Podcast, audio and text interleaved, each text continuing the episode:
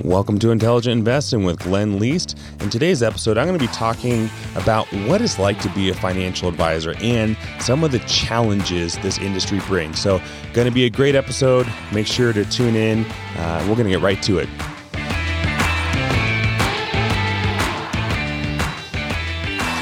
All right, welcome to Intelligent Investing. Glenn Leest here.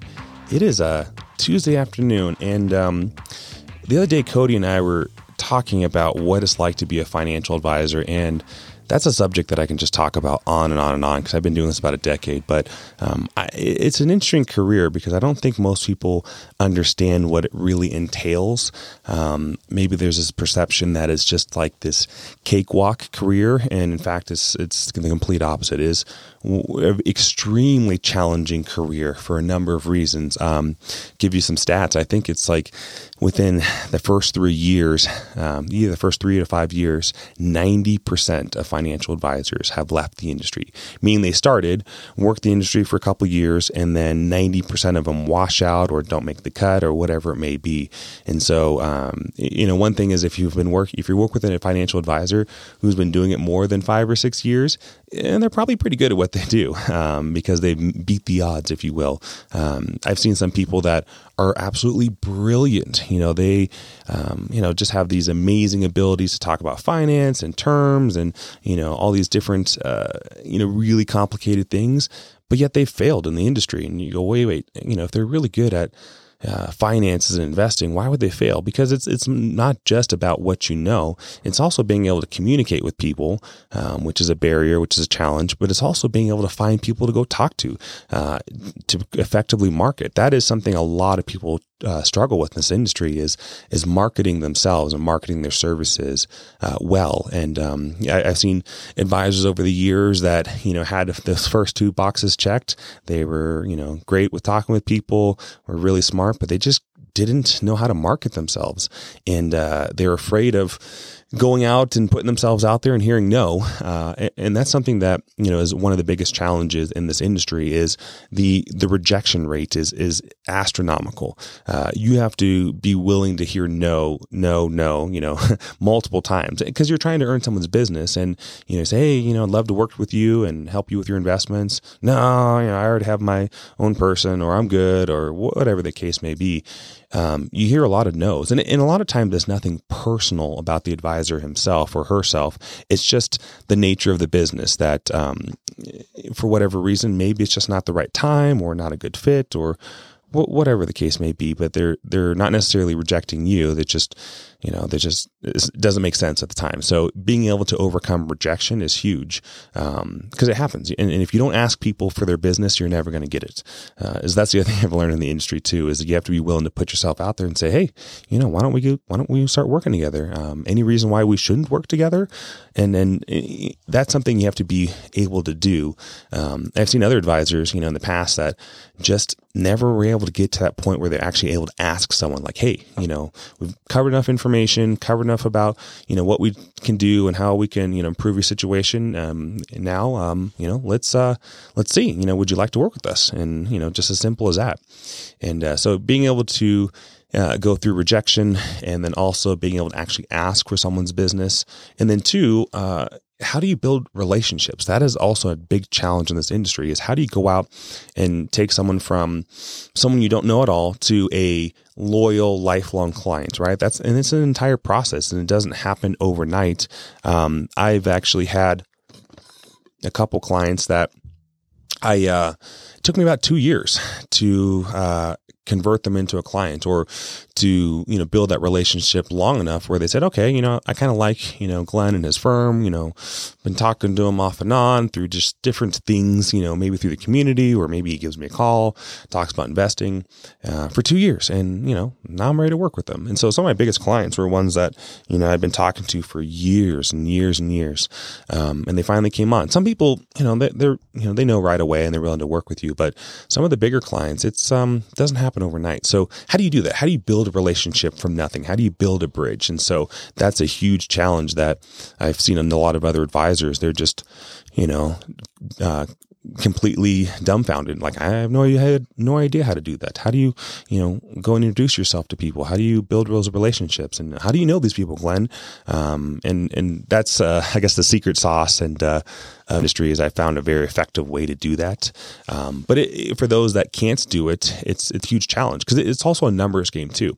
So um, that's the other thing that is very challenging. Is just the sheer number of people that you need to talk to and to ask for their business is just astronomical. So um, I think there's another firm, uh, nationally uh, based firm called Edward Jones that um, they have a really good training program for what I hear.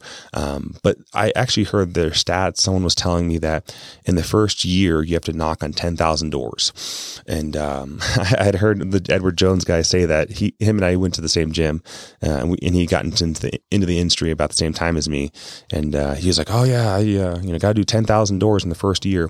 I was like, "What do you mean ten thousand doors?" He's like, "No, I have to go into the neighborhood, you know, whatever area I'm assigned to, and start knocking on doors. And I'm like, wow, that's um how's that working out? He's like, well, you know, it's uh, sometimes you knock on a door on Saturday morning and you catch the person and give them some helpful information, and then a couple weeks later, maybe you drop off some more help, helpful information. By the sixth or seventh time of you making contact, you know, then they're ready to start doing some work together. But uh, 10,000 doors, I'm, I'm, like sitting there trying to think uh, the math of what that actually is. And it's just, I don't even know how many that is. And let's actually see. So 10,000 doors. Um, and I think, um, that you, you wouldn't do just 365. Um, because uh, you don't work every single day. Um, you have weekends off and holidays. Um, so the average um, amount of uh, work days, you know, in a year. Um, let me see. I'm trying to find that real quick. Um, average work days per year. I was going to say 250. Oh, it's 260. So, um, you know, let's use 260. So if you have 10,000 hours divided by, or 10,000 doors divided by 260, that's 38 doors per day. And so, um, what time do you need to start, start to get in 38 doors? Cause it's not like you knock on the door and you're done in 10 seconds. You know, if you reach someone, you may be talking to them for a couple minutes. So, um, yeah, just the numbers itself is just out, uh, you know, it's just a, a crazy thing that what needs to happen. So, I think the stats in sales is like for 10 people you reach out to, you know, three of them will book an appointment with you and one will do business, one or two. Um, so that means in order to bring on, you know, what is that? 20 clients, you know, potentially, or 10 to 20 clients, you'd have to talk with over 100 people is the math. So again, and talk about rejection. It's just, it's part of the, the nature of the business. So that's been a, a challenge I've seen a lot of people work through. For me, I actually took a different approach that you know, I looked at it as the sooner I can get through the no's, the faster I can get to the yeses, meaning there's just naturally going to be a group of people that just, it's not going to make sense for them to work with me. And that's, it is what it is. Um, but after I kind of filter through those people, the faster I can kind of, you know, find out whether or not they want to work with me, I can start focusing my attention, you know, or look forward to, you know, the yeses that I'm going to hear or people that do want to work with me. So, um, yeah, that's just a big challenge. And a lot of people, when they hear that, they go, man, that's a lot of people to talk to. Um, you know, and yeah, yeah, it is. You got to be good at talking to people. You got to be upbeat. You got to be positive. You got to offer them something that is helpful and beneficial to them. Um, you know, if you're calling them and you don't really have anything of value to bring to the table, uh, chances are they're not going to utilize your service or, you know, buy your product, whatever it may be. So, um, you know, there's a lot of talking, uh, and that can be very tiring by the end of the day. I remember when I was first in the business, um, I'm in year about 10, but the first three to four years were just horrendous for me. They were just very challenging. Um, talked with a ton of people, was doing tons of different programs and you know community involvements and networking events and clubs. And I remember I just was doing twelve hour days, you know, five to six days a week. So just putting in tremendous amount of hours. And I'd come home and literally, I, uh, my I tell my wife at the time, I was like, my brain is like pudding. You know, I've talked with so many people today. I'm just like completely just exhausted. Um, you're not physically exhausted, you know, like not like digging a ditch, but you know, talking with people, um, you know, can be uh, tiring depending on what the conversation is. Um, some people naturally, when you talk with them, you, you feel really good about it. You're like, man, they're kind of, you know, energizing. And some people are, are draining. Um, so it's just, you know, people are people. So, you know, if you're talking to, 50 or 60 people in a day, you know, it's, it's, it's, it's pretty exhausting, um, just regardless. In fact, my, my junior, uh, my office, uh, so my, sorry, my investment advisor, uh, I was going to call him my junior advisor. He's going to be a junior advisor soon, but Cody Harmon was starting to call some of his people. Um, and we basically did a list and we said, okay, what are the top or, or who are 100 people that you know that you could probably call and just see if they're interested in working together. And so um, we put together his list and um, he started getting on the horn. He was like calling them, and it took him like two days, and he burned through the list. And uh, I think set like 15 appointments out of like 150 people. So about the same stats I was talking about. And uh, of those 15 people we met with, um, I think maybe three or four of them canceled, just no call, no show after we set the appointment time. And then I remember we met with probably seven or eight, and um, really only one was potentially interested in working with us or was in a place to work with us. And so you think about the amount of math here. So if you have someone that has, you know, say 200 clients that they have in their book of business, you start back backing into it and going, how many how many phone calls do they do? How many you know people do they have to talk to to get to 200 clients? And that's just a challenge in the industry, and there's no real way to get around it. That's just sales in general. Um, even if you're an absolute rock star and amazing at what you do and your product is awesome, I mean the sales stats are still the sales stats. They they kind of apply across the board. So that's been a challenge.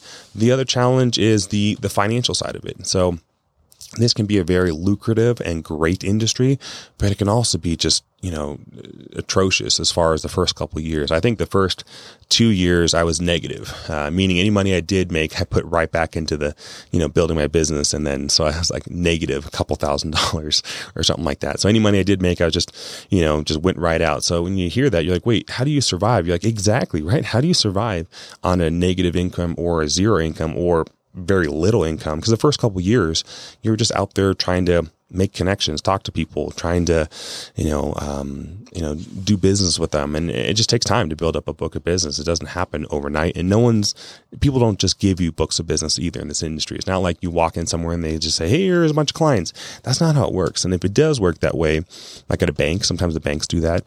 Um, they're they're paying you pennies on the dollar because the the bank looks at it as saying, "Hey, we're the ones that built these clients and accumulated them and, and did the hard work to bring them on." So this uh, advisor is really just kind of service them, and we're going to pay him or her, you know, small fraction um, because they didn't do the legwork to get bring them on board. So um, the financial side of it was really challenging. Um, first couple years, I just I didn't any money I made, I, I poured right into the business, and so I was having to figure out how am I going to make my ends meet. You know, got, at the time I had a wife and you know my first daughter, and so uh, unfortunately I had to pick up a you know nighttime job. And so in the evenings I would after I was done working long hours as an investment advisor, calling, talking to people, and doing events, all that, I'd go and I was you know cleaning houses. I was you know trying to earn a little bit of money through managing uh, short term rentals um, here and there. And so my wife was still working at the time, and we were just you know pinching every penny those first couple years. It was really tough. And that's the other thing that, you know, people in this industry, um, the, the financial side of it is very. And, and, a lot of people wash out because they're just tired of working, uh, for either free or very little. I mean, imagine if you had to go two years without an income, would you survive? Most people are going, mm, I couldn't go two months without an income, let alone two years. So that part of it is, is a very challenging part is, um, just the financial side. But then as you've been doing it longer and longer and longer, your income just starts to grow exponentially.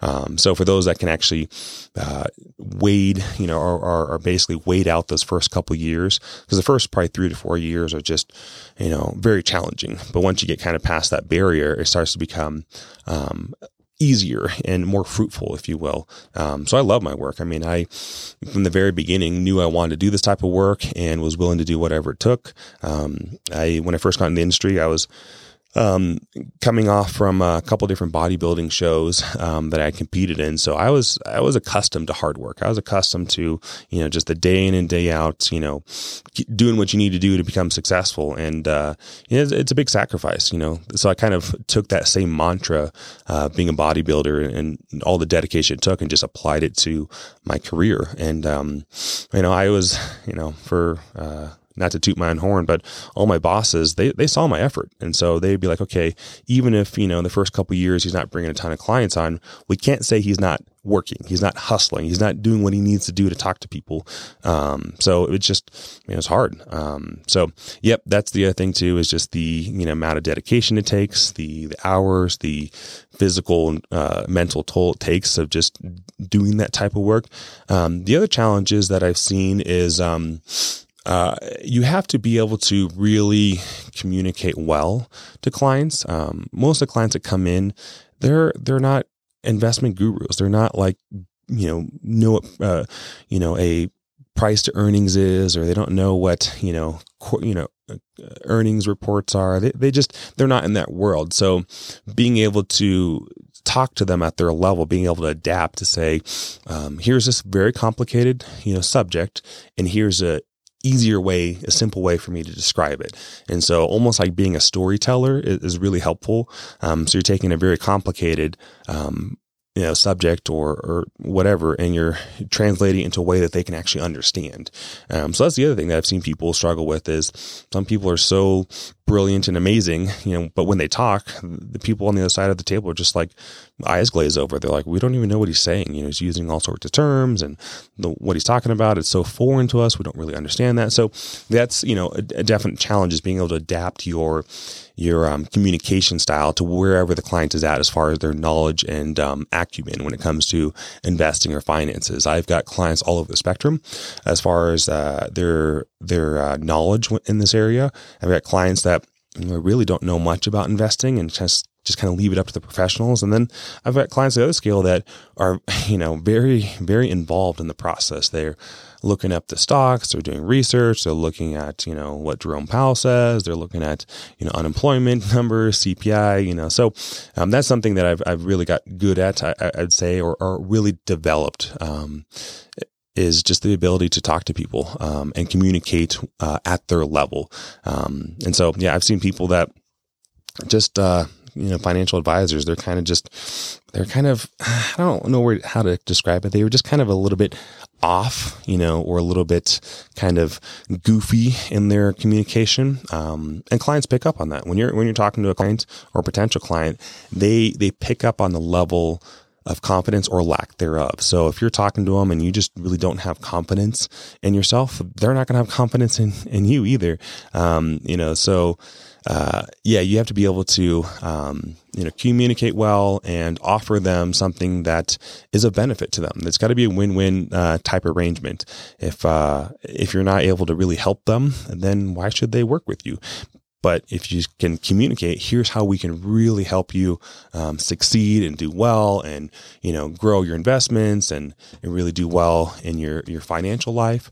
Then you know it could be a really good thing. So those are just things to consider um, when when talking to uh, a financial advisor. Is it's you know their their industry is very challenging, and there's a lot they have to do, and there's a lot of stuff on the back end too that that happens. Not just talking with clients all day long. There's you know some procedural stuff you need to do, compliance stuff. So I thought this would be kind of a fun mini series is what it's like to be a financial advisor. And so today we're talking about some of the main challenges, but next time I'm going to talk about some of the the fun parts of the job or the enjoyable parts, the things that I you know really uh, uh, like doing day in day out, um, and which is why I uh, keep doing what I'm doing because you know every job has um, got its pros and cons. I figure if you can find a a job that you know 80% of what you do is enjoyable and the other 20% is not, then you're in pretty good shape. But if it's 80% unenjoyable and 20%, you know, enjoyable, then, you know, maybe you're, maybe you're in the wrong job for you. So anyways, with that, uh, thanks for joining us today. Make sure to like, subscribe. If you want to give me a call, happy to talk to you. Um, if you want to get a second opinion on your portfolio or your financial situation, I'm happy to talk about that. And um, I, I really just enjoy this industry. So uh, even if you just want to talk and kick around a couple ideas, give me a call. Number here is 928 225 2474, or you can email me at intelligentinvesting at wtwealthmanagement.com. Glenn Leest, signing off.